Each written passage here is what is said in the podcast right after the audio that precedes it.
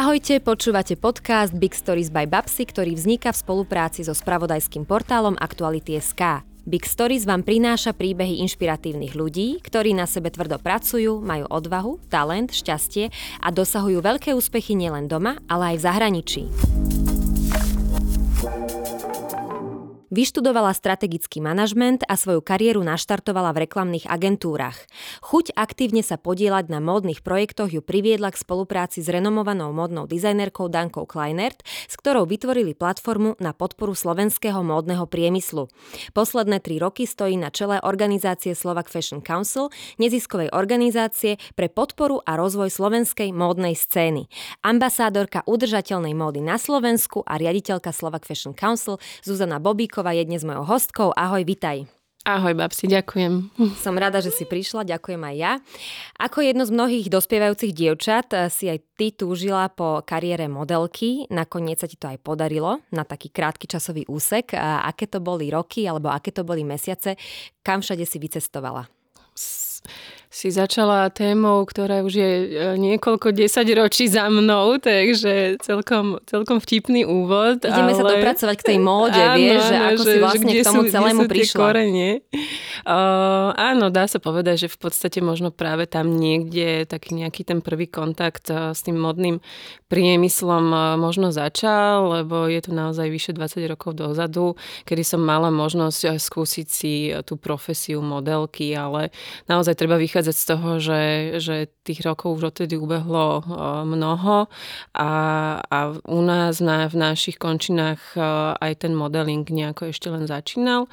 Sice som mala možnosť skúsiť skúsiť ako keby začať s tým modelingom primárne v Japonsku. Niekoľkokrát som teda vycestovala na dlhšie obdobia, niekoľko mesačné, ale v podstate už tam začalo takéto moje vnímanie tej módy z toho druhého pohľadu, že pred tým objektívom som sa necítila natoľko komfortne, aby som vlastne dokázala splniť tie, tie požiadavky toho zadania. A stále ma viacej zaujímalo, že čo sa vlastne deje všetko na okolo. A vtedy som začala vynímať možno aj práve tú komplexnosť tohoto, tohoto modného odvetvia. A potom teda ten život a čas plynul a ako si aj povedala ty v úvode, že mňa stále vždy viacej zaujímalo to, ako veci fungujú, čo s čím súvisí, ako sa dá čo vymyslieť, prepojiť a možno s tým to nejako ďalej potom išlo ďalej.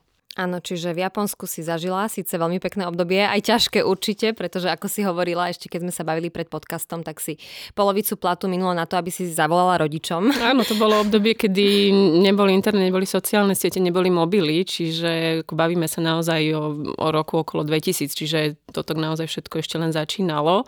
A či to bolo ľahké alebo ťažké, no neviem, či pre tínedžerku je niečo také ťažké, proste hm, bola to partia mladých dievčat, agentúra bola profesionálna, veľ, veľmi kvalitná, takže boli to skúsenosti, ktoré ktoré ako keby mi povedali, že možno nie, že, že toto je tá cesta, ale že toto nie je tá cesta, že hľadaj inú, by som povedala. A našla si inú, pretože potom, ako si pracovala v niekoľkých reklamných agentúrach, tak si sa dala dokopy s Dankou Kleinert a podielala si sa na tom, že si jej pomáhala budovať jej značku.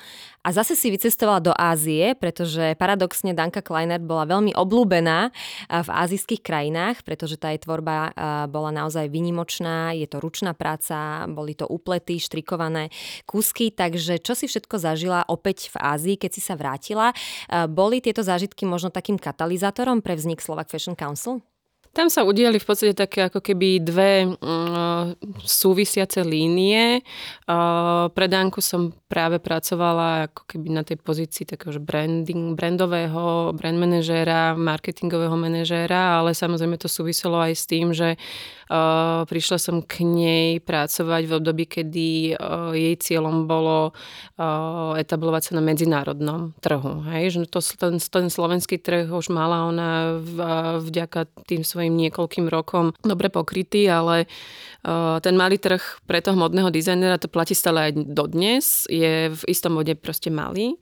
A ona vtedy urobila to rozhodnutie, že chce ísť na tie medzinárodné trhy a to bolo také trojročné obdobie, kedy sme práve na tej jej značke pracovali. A okrem tej Ázie, ktorú ona už mala rozbehnutú práve aj cez to Japonsko, tak sme vlastne pridali Londýn, teda Britániu. A ešte sme vlastne riešili teda najbližší zaujímavý trh a to Rakúsko a Viedeň.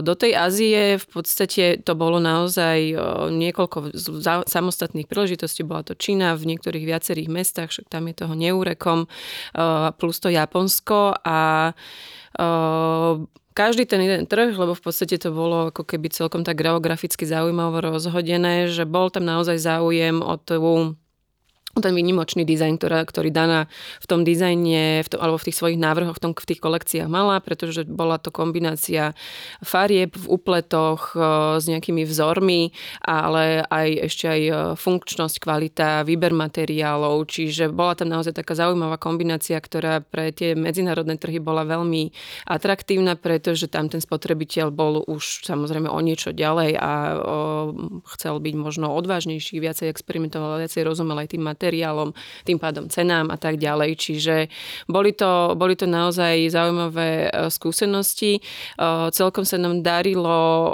s takým ako keby možno šťastím nováčika získavať tie, tie príležitosti na, na spoluprácu, na predaj vo veľkom obchode, v malom obchode.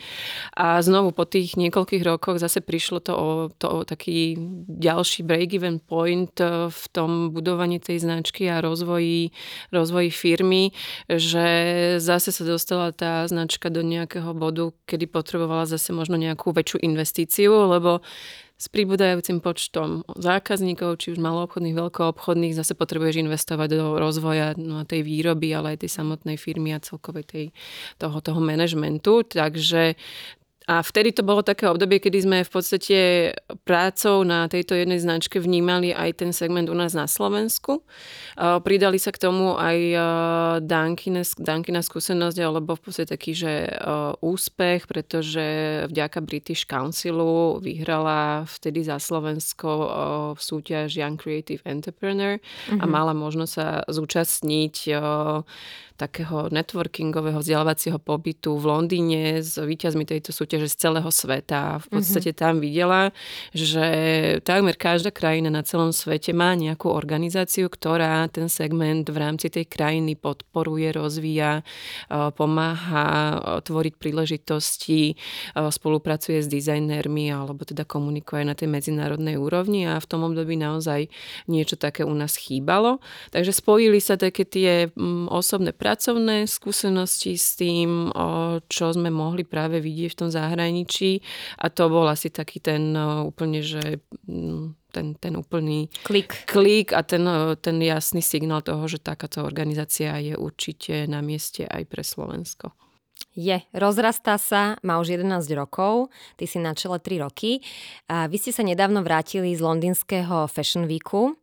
A tam sa pravidelne prezentujú slovenskí dizajnéri.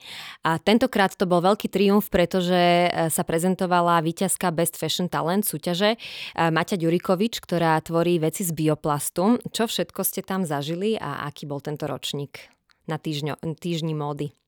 Um, je to pravda, že vlastne jedno, jeden, jedna z tých línií uh, projektov, ktorému sa Slovak Fashion Council venuje pravidelne a dlhodobo, je práve tá zahraničná prezentácia.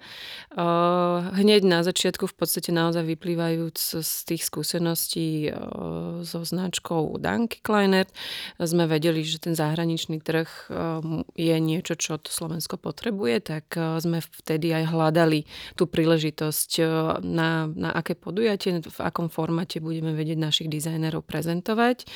A rozhodnutie vybrať Londýn prišlo úplne že veľmi mm, tak logicky, pretože z tých veľk, najväčších fashion weekov na svete Milano, Paríž, Londýn, New York je práve Londýn ten, ktorý víta tých začínajúcich nových dizajnerov z celého sveta. Mm, ten New York je veľmi biznisový, Amerika, mm-hmm. iný kontinent a tak ďalej, to Milano, Páriž zase sa fokusujú na to svoje lokálne, tradičné, oni sú stále veľmi hrdí na ten modný priemysel, modný dizajn, ktorý vzniká u nich, aj keď samozrejme tie spolupráce a tá, tá nová krv medzinárodná je aj tam, ale ten Londýn je naozaj veľmi špecifický a veľmi si pýta tú diverzitu, záujem práve o, tú kreativitu, o tie talenty z toho medzinárodného prostredia. Určite súvisí aj s množstvom univerzít, ktoré tam sú, mm. množstvo ďalších um, značiek nadnárodných, ktoré tam majú svoje headquarters a tak ďalej. Čiže je to naozaj také to skutočné medzinárodné prostredie a ten londýnsky Fashion Week uh, bol tým pádom pre nás tou jasnou voľbou, že tam budeme tých slovenských dizajnerov prezentovať.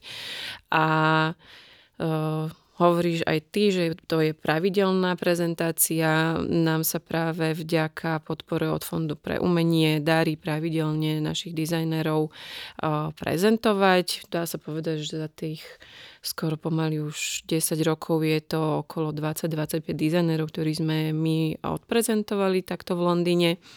Mnohí boli aj u nás v podcaste. Presne tak. Takže je to ako keby vždy taký ten, tá príležitosť zobrať to, čo máme tu u nás to najlepšie. Máme aj vytvorenú v podstate takú, takú líniu, že súťaž, ktorú vlastne produkujeme rovnako dlhý čas. Bez Fashion Talent vždy prinesie víťaza alebo teda aj finalistov, ktorí sú naozaj veľmi starostlivo vyberaní. Odborná porota vyberie toho hlavného víťaza a to je ten, ktorý má tú možnosť ísť sa prezentovať do zahraničia.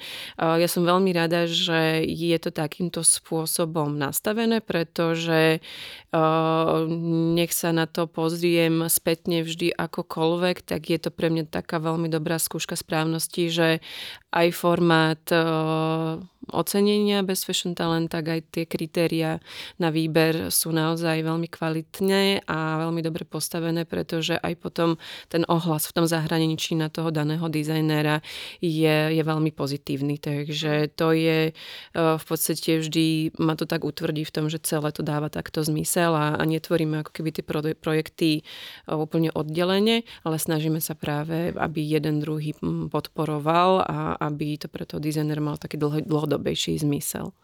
Áno, ty si hovorila, že Londýn je taká nielen meka mody, ale hlavne ten melting pot, kde sa stretávajú dizajnéri počas týždňa módy z celého sveta.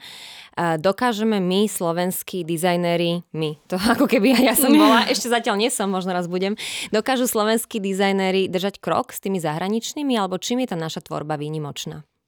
Výnimočná je určite mm, talentom, a, a v podstate tou, tou optikou, cez ktorú sa naši dizajneri na, na tú tvorbu pozerajú.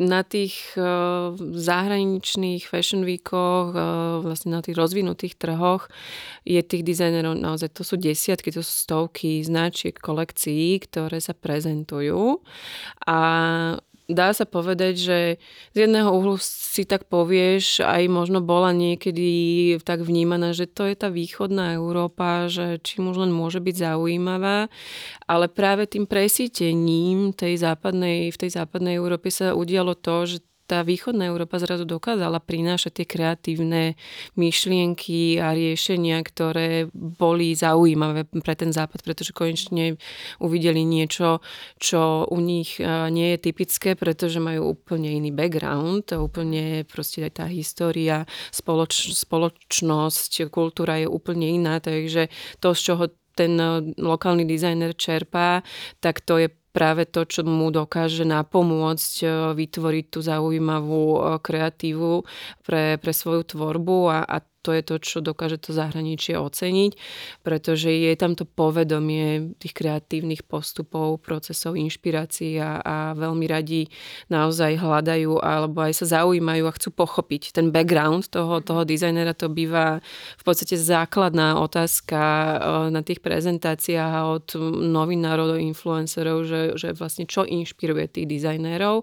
A to je taká tá veľmi eh, silná pridaná hodnota našich dizajnérov eh, takisto je to veľmi konkurencieschopné, pretože prinášajú niečo odlišiteľné, iné v tom prostredí, ktoré, ktoré, ktoré mm, je veľmi ako keby hladné po, po, po tom niečom novom, čo by ich mohlo inšpirovať, vyjadriť.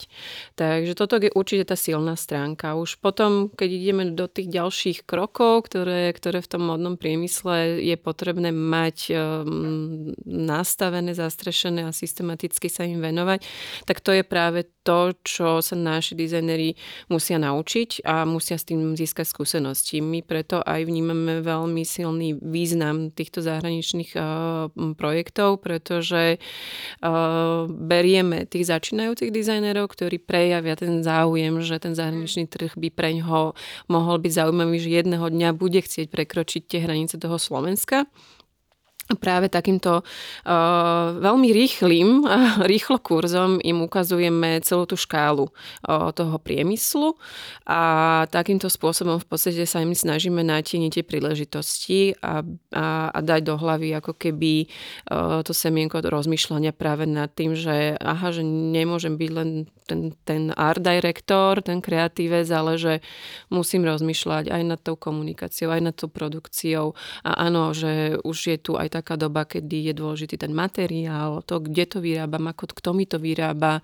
Udržateľnosť. A presne tak, čiže to, čo u nás na Slovensku bohužiaľ nemáme, ten funkčný, komplexný ekosystém v rámci toho celého priemyslu, tak práve v tom zahraničí to práve tak v takejto forme na, na podujatí, ako je Fashion Week, môžete, môže ten dizajner, ale aj ten jeho tým veľmi jednoducho odpozorovať mm-hmm. a, a aj pre nás, pre náš tým produkčný v rámci uh, Slovak Fashion Council, to býva vždy veľmi taký, taký pozitívny náboj, pretože vidíme, že zmysluplnosť uh, práce každého človeka v tom týme, v tom modnom segmente má zmysel, lebo naozaj to nie je len o tom dizajnerovej, ale je to o množstve, množstve ďalších profesí. Uh-huh.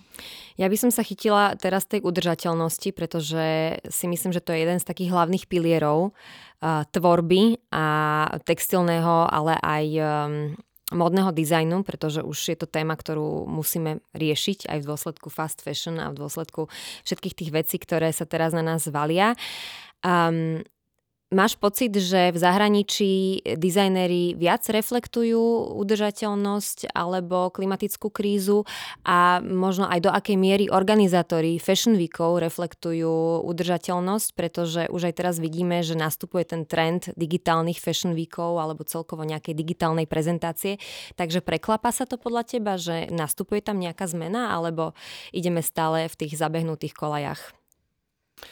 No, v podstate teraz rozmýšľam, že ja som tam zachytila v tejto otázke tak nejaké 3-4 samostatné témy. O, prvou je, je ako keby, či naši dizajneri reflektujú tú udržateľnosť.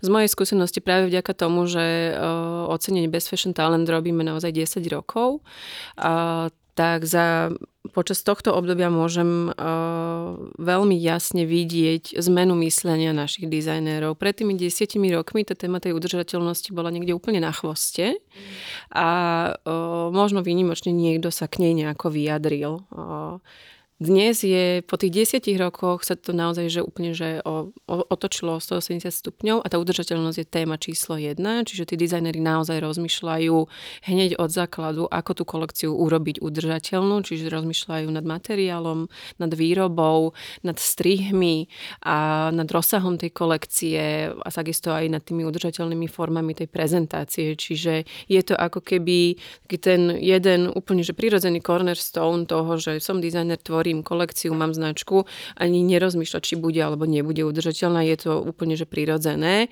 a ja som na to veľmi hrdá, že aj na Slovensku naozaj toto, ten klik v tom zmýšľaní u toho dizajnera nastal, pretože to je to, čo ten módny priemysel potrebuje a dizajnery sú práve mm, je, takú jednou z troch možno hybných síl, ktorí dokážu ten módny segment zmeniť práve v zmysle tej udržateľnosti. Druhá otázka bola, že... že či už aj organizátori takýchto zahraničných podujatí reflektujú udržateľnosť v spôsobe tej prezentácie. Že sme boli zvyknutí na to, že bol nejaký catwalk a teraz sa vyvalilo tam 30 modeliek a každá mala niečo na sebe a potom to veľakrát skončilo v nejakom sklade sklade alebo sa to nevyužilo, nepredalo, že sme proste produkovali obrovské množstvo textilu s tým, že 80% možno nikdy sa nedostalo k tomu spotrebiteľovi. A tak ako je to teraz? Máš pocit, že aj tam už je nejaký rozdiel nielen v tej prezentácii, ale aj v tom, akým spôsobom tie kolekcie vznikajú? Určite áno.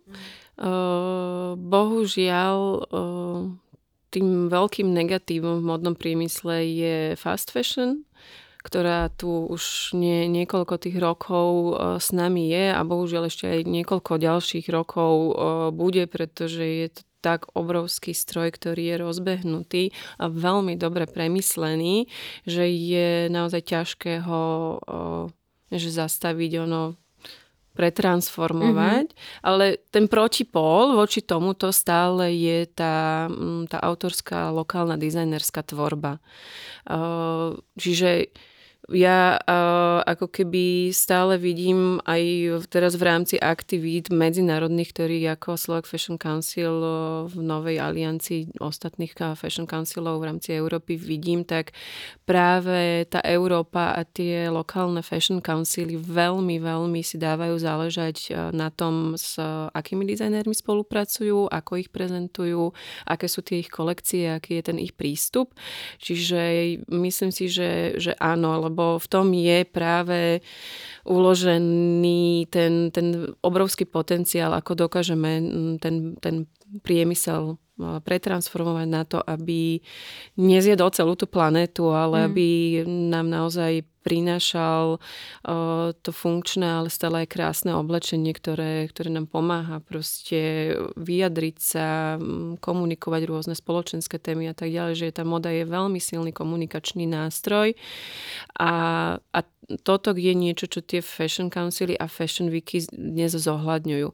Nehovorím, že neuvidíte kolekciu Balenciaga na catwalku presne, kde bude proste runway dlhá pol kilometra a budete tam proste kolekciu o 50 siluetách. Áno, ako stále sa to deje, lebo moda je globálny biznis a už nepotrebuje, tieto veľké značky nepotrebujú obslúžiť svojich pár nejakých uh, milovníkov a tých uh, ako keby zákazníkov vo svojom blízkom okolí, ale obsluhuje celý svet. Čiže ten ako rastie svet, tak, tak rastie aj ten priemysel, ale je rozdiel, že, že či si naozaj kupujete každý mesiac tie plné tašky niečoho lacného, o čom aj viete, že je vyrábané z nesprávnych materiálov, v zlých podmienkach a tak ďalej, ako keď viete, že si to kúpite od značky, ktoré možno pôsobí globálne, ale má tie princípy udržateľnosti a, a tej, tej, tej fér, tomu férovému prístupu vo svojej DNA. Takže dá sa s tým veľmi dobre pracovať. Sú aj niektoré fashion weeky, ktoré sa zameriavajú práve len na tú udržateľnosť. Možno takým akože najznámejším je práve ten kodaňský, mm-hmm. ktorý s, týmto, s týmito kritériami udržateľnosti pracujú veľmi dôsledne a veľmi transparentne a sú možno takým high flyerom v tom, že, že ukazujú možno práve ten trend, kam by to mohlo celé smerovať. A aj z rozhovorov vlastne s riaditeľkou odtiaľ viem, že nie je to úplne také jednoduché, že stále sú uh, oni aj ako Fashion Week ako keby takým coachom pre tých dizajnerov, uh, kedy im ešte pomáhajú dotvárať tie značky a celé tie tie stratégie v zmysle tej udržateľnosti. Mhm. Ja sa ešte vrátim k tým organizátorom modných podujatí, e, pretože veľký trend je aj digitálna moda a už aj minulý rok sme tu mali prvý digitálny Fashion Week, ktorý bol taký zvláštny v tom, že ešte stále málo značiek sa zapája. Zapájajú sa aj veľmi tradičné značky, ako je Dolce Gabbana, Etro, Roberto Cavalli, ktoré nevedia úplne ešte ten koncept uchopiť, že ako keby im chýbal taký ten nový vietor. A myslíš si, že digitálna móda je bublina, ktorá praskne, alebo je to predzvesť toho, ako by sme mohli rozmýšľať nad módou v budúcnosti, ako by sme sa prípadne mohli aj odievať a možno, že sa viac stiahneme do toho digitálneho sveta a budeme využívať menej oblečenia live, ale budeme ho nosiť digitálne na sebe, keď budeme mať nejaké konferencie, online koly a tak ďalej. Ako to vnímaš? Mm, tá digitálna móda je odpoveď na, na rozvoj spoločnosti, vývoj spoločnosti, tak ako sa vyvíja to digitálne prostredie všeobecne, tak je úplne logické, že aj tá móda do ňoho vstupuje v nových digitálnych formách. Uh, to, o čom si vlastne hovorila teraz ty, že, že mm, digitálny Fashion Week, digitálne konferencie a tak ďalej, to je ako keby tá jedna časť digitalizácie módy, ktorá veľmi súvisí uh, s tou prezentáciou a s tým koncovým zákazníkom. Ale vo vnútri toho modného priemyslu je ešte ďalšia veľká časť tej digitalizácie, ktorá je veľmi potrebná práve v zmysle tej udržateľnosti, pretože práve pomocou tých nových digitálnych nástrojov dokážeme odbúrať e, množstvo Textilný odpad nadprodukcie, mm. tá, ako keby e, už aj samotný vývoj e, odevov kolekcií s pomocou týchto digitálnych nástrojov dokáže byť oveľa efektívnejší. V minulosti bolo úplne bežné, že sa vyrobili vzorky kolekcií v množstvách obrovských, ktoré cestovali po celom svete, aby si ich vlastne dizajnéri, značky, s výrobou odsúhlasili, vyprototypovali a tak ďalej, kedy sa to posielalo hore, dole, s úpravami a tak ďalej. Toto všetko sa dá veľmi elegantne urobiť práve cez digitálne nástroje. Takisto mm, všetky v podstate ako pattern making and cutting, že vlastne tie strihové riešenia, vzorové riešenia sa dajú práve týmito nástrojmi takisto veľmi pekne uh, nadefinovať, pracovať s nimi. Uh, čiže je tam množstvo tých digitálnych nástrojov, ktoré aj v tej udržateľnosti, v tej výrobe, produkcii, distribúcii, logistike dokážu uh, veľmi pomôcť tej planete a práve znižovať tú, tú uhlíkovú stopu, tie, to znečistenie, uh, vôd, všetkého, ten, tú nadprodukciu, ten odpad a tak ďalej. Aj, to, aj pre toho dizajnera je to oveľa efektívnejšie. A potom presne, tý, ako sa si ty spomínala, že či tie značky ako keby vedia s tým pracovať, nevedia s tým pracovať, je to určite veľmi nový trend. Vychádza v podstate z nejakého herného priemyslu, uh, čiže je tam ako keby tá báza naozaj takej tej mladej generácie, ktorá využíva tie nástroje na ten svoj digitálny sociálny život a poskytuje to obrovské množstva príležitostí o, pre všetkých zúčastnených, takže bude záležať naozaj, že čo sa ako uchytí, už je v podstate vidieť, že čo niečo mm, je zaujímavejšie, vie, sa, vie si nájsť toho zákazníka, čo je ako keby zaujímavé z pohľadu tej, tej prezentácie. Čiže je to určite element, ktorý má zmysel, ktorý má aj pridané hodnoty, ale potrebuje ešte určite nejaký čas, aby sa vykryštalizoval, aby sme vedeli, že čo, čo je naozaj to, prečo to potrebujeme. Áno, súhlasím s tebou. Vrátim sa teraz na Slovensko a do toho offline života, pretože Slovak Fashion Council aj mapuje slovenské značky, slovenských dizajnérov, to, kde vznikajú koncept storiky a rôzne pekné obchodíky, butiky. My sme boli nechcem povedať, že veľmoc na Slovensku v rámci modného priemyslu, ale určite sme mali hlas ešte pred e, totalitným režimom. Potom e, tak na chvíľu slovenská móda zaspala, mnohé textilné a odevné továrne úplne zanikli alebo chátrajú. Je to naozaj smutné vidieť, ako vyzerá teraz Makita v Púchove a mnohé iné. Aká je situácia na Slovensku s odevným priemyslom dnes? Je tam nejaká renesancia? Hmm, bohužiaľ nie. Hmm. Uh, Popísala si to v skratke e, veľmi pravdivo a áno, bohužiaľ sa, sa udialo to, že, že tento priemysel uh, nemal dostatočnú podporu a, a tak, ako bol významný uh, z pohľadu zamestnanosti, ekonomiku, ekonomiky obchodu, tak bohužiaľ toto sme stratili. Je to tak, vôbec by som ako keby že nechcela to nejako schovávať, bohužiaľ je to tak tie podniky, ktoré aj ešte zostali, tak e, je ich naozaj len pár e, a, a nie je to takéto práve orechové, že by sa im darilo, že by lokálne produkovali a tak ďalej. Čiže, čiže bohužiaľ, ako keby aj tá infraštruktúra nie je už tak nastavená, aby bola v ich prospech. Takže vďaka Bohu za nie. Ja, ja som rada, že máme tu tie tradičné slovenské značky, e, ktoré majú aj práve aj tú lokálnu výrobu.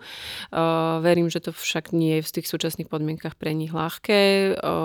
Súvisí to potom, alebo teda má to vplyv aj na to, že ak naši návrhári chcú akýmkoľvek spôsobom trošku rozšíriť, zväčšiť svoju výrobu, že by chceli ísť do výroby menších sérií alebo nejakých stredných sérií, tak majú veľmi, veľmi obmedzené možnosti, ako to na Slovensku urobiť a ak sa im aj, aj nejakým spôsobom podarí nájsť takúto možnosť, zase príde ten bod, kedy potrebujú ísť proste už do zahraničia. Čiže bohužiaľ tie kapacity tu u nás nie sú. Ale je zaujímavé, že, že ten talent tu je. Návrhári v podstate v tom našom meritku lokálnom e, každý rok pribúdajú. E, je, je, tu, je tu stále viacej ako keby aj tých konceptov, čo sa týka aj toho retailu, že, že to, z toho som ja vždy veľmi nadšená, keď vznikne nový e, predajný priestor. Nielen v Bratislave, už sa to práve deje aj v iných mestách na Slovensku, ktoré tým kurátorským pohľadom veľmi autentickým vyberajú lokálne alebo medzinárodné značky a vlastne prinášajú to, tú takú tú esenciu to, tej, tej lokálnej produkcie a ukazujú v podstate ten protipol tej, tej rýchlej módy, ktorú vidíme v obchodných centrách. Takže toto je aj pre mňa taká, taká otázka, na ktorú vôbec ako keby nevidím nejakú nastavenú stratégiu, že či sa tá lokálna výroba u nás e, niekam posunie. Je, ako on, rozvinúť priemysel nie je otázka jedného rozhodnutia a nejakej stratégie na pár rokov, že, že to už proste sa bavíme naozaj o nejakých národných otázkach, takže uvidíme. No. Čo nám môže pomôcť je Trenčín mesto kultúry, pretože Trenčín kedysi bolo mesto módy. E, je to taký jeden z projektov, ktorý tiež e, v horizonte dvoch rokov chystáš spolu so Slovak Fashion Council, takže aké budú najbližšie kroky vašej organizácie? Áno, je to tak. Trenčín v roku 26 bude Európskym hlavným mestom kultúry. E, my sme sa vlastne s organizačným tímom podielili na príprave stratégie práve pre oblasť modného priemyslu. E, tak ako si povedala, tá, tá historická skúsenosť a prepojenie na túto tému tam je. Ale dnes už veľmi nemá tie svoje pevné základy, čo sme sa mi v úvode trošku si nad tým lámali hlavu, že, že ako s týmto pracovať, ale ten koncept sme nakoniec postavili práve na tej nevýhode a sme si povedali, že aj keď ten, ten pôvodný, pôvodná výhoda toho regiónu už tu s nami nie je, tak skúsime sa pozrieť na to, že tá mierka je práve tá, tou príležitosťou a keď chceme niečo znovu vybudovať alebo priniesť nejaké nové riešenie, tak práve v tom malom mm. sa nám darí určite lepšie, ako keby sme chceli zmeniť celý svet a, a to, je, mm, to je ako keby ten, ten, tá hlavná myšlienka toho konceptu. Uh, nazývame to laboratórium udržateľnej módy a chceli by sme vlastne v regióne Trenčín oživiť modný priemysel v tom zmysle, uh, aby dokázal byť inšpiráciou pre iné menšie mesta, menšie regióny, pretože podobných príbehov v Európe môžeme nájsť niekoľko. My sme sa inšpirovali Talianskom, eh, kde z podobných podmienok vzýšlo, vzýšlo niekoľko známych talianských modných značiek.